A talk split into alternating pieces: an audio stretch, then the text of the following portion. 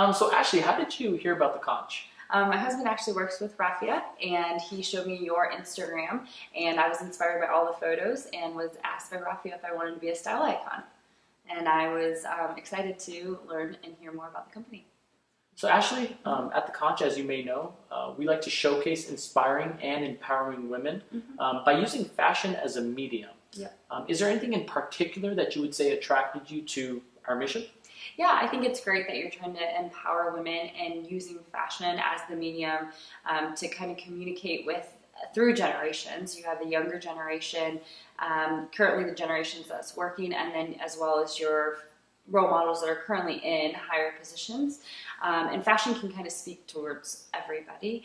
Um, and it's great, especially with those younger generations, that they can kind of gravitate and see that there are women who are empowered. You know, Um, how have you perceived fashion, Yeah. uh, you know, throughout your career and you know, um, even in school? Yeah, so fashion um, when I was younger wasn't wasn't something that I gravitated towards.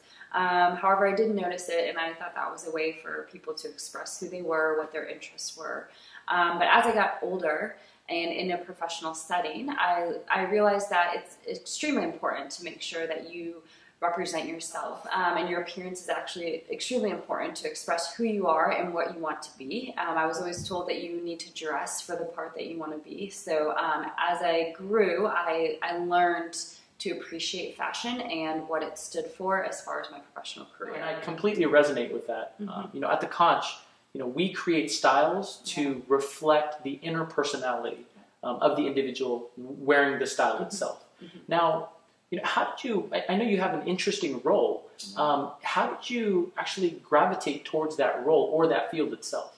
Um, so I, I really loved math and science growing up as a kid. Um, my dad is a lawyer, my mom is a med tech at the hospital, and my dad and mom both recognized that I could excel in math and science.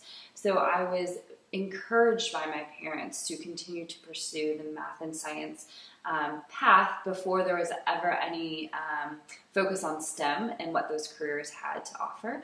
So I continued looking into engineering to see what it had to offer. Math and science. I wish Yeah. I could say the same. Um, but so, what does your day to day look like in your current job? Day to day, um, day to day, working over in Kazakhstan, um, it's very eye opening. Um, working with a lot of the locals and the um, interaction with different cultures from people all over the world. Um, but day to day, I work out in the oil field. Um, it's about 12, 14 hours every day out in the field. Again, I'm in a hard hat, steel toed boots, fire retardant um, jumpers, and I'm continually working with the crews out in the site to make sure that they are um, safe, they understand what they need to be doing, um, and how we can best best manage our time and our resources. Um, currently, we're constructing um, infrastructure for the, the oil to come out of the ground and installing pipes, compressors, um, heat exchangers, flow meters, um, so that when the oil does come out of the ground, we can send it to the refinery for it to get processed. So I'm in charge of actually making sure all that equipment gets installed properly and safely. Okay, so it seems like a, a, pretty hazardous job where you know you have to be aware almost Mhm. twenty four seven, or Mhm. you know whenever you're on the job, right? Ex- exactly. Yeah, we're in a pretty high, um, high, high, high stress and dangerous environment, such that the oil that we're producing on the ground um, is is poisonous. It has H2S in it, hydrogen sulfide, which can kill you instantly. So there's a lot of precautions we need to take in um, being in a, a a country where the workers who are conducting the work they don't speak the same language. Um, it, it takes a lot of preparation to make sure you can communicate with the people to make sure they're doing it safely because they could get hurt. Oh, very interesting. Mhm. So, actually, your field is traditionally, or stereotypically speaking, seen as a male-dominated field. Yes. I mean, you could correct me if I'm wrong. Um, are there any day-to-day difficulties that you face, um, you know, on the job? Yeah, day to day, it's it, it is a little frustrating. Um, I have to earn the respect of my colleagues, especially the, the male ones. You have to continually show them that you know what you're doing from a technical and a managerial um, perspective, and you have to be consistent in what you deliver and making sure your results are within budget and on time. And once you're able to prove that to them, then from the day to day, you won't be challenged nearly as much. But it's that continual struggle of um, just gaining respect. Um, it's not already received; it's you have to prove yourself over and over on it. And and that's on top of, I mean, the high pressure situation Mm-hmm. that you're in every single day. Yeah, yeah, exactly. Yeah. So, so the field that you're in, I mean, that's the day-to-day um, difficulty that, Mm-hmm. that you shared. How about in terms of kind of the bigger picture, um, difficulty within your career, or you know, how do you? Are, are there any difficulties, or how do you cope with them?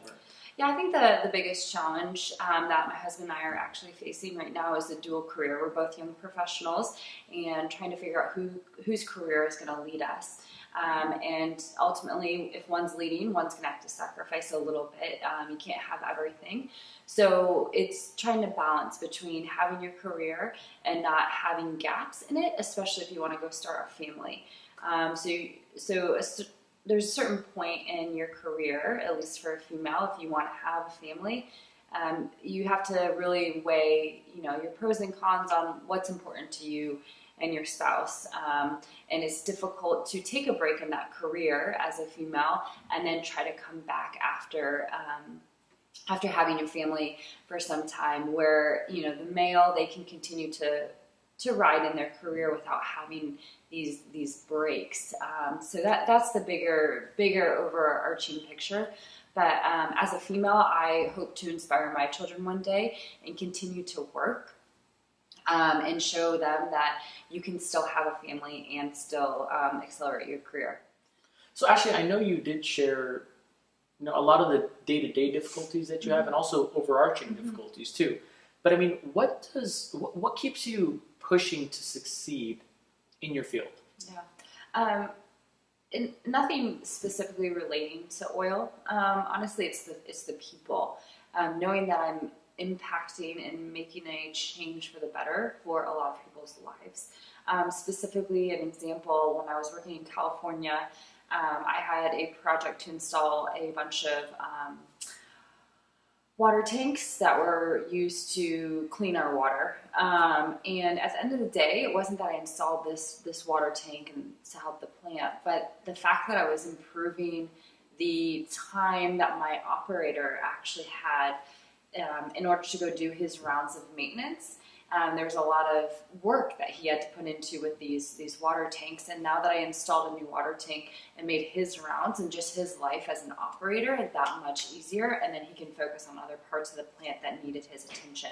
So at the end of the day, it's it's really the people that I'm working with that continue to push me to strive to do my best in in the oil field, and I would say that that probably could resonate with a lot of people, regardless of whatever industry you're in. It's it's the fact that you're helping those around you um, just do better. Okay, so it's the it's the impact that you're, you know, making because of the things that you're doing Mhm. uh, within your current role. Yep, yep. And I'm passionate about it. I want to make people's lives easier.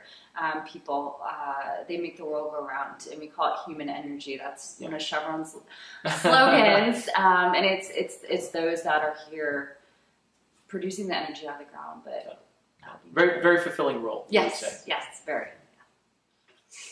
So actually, like we mentioned earlier, you know, the field that you're in, um, the route that you've taken, Mm-hmm. is is is not a. I don't mean this offensively, not a normal route. Um, it's it's you know it's a difficult one. Yep.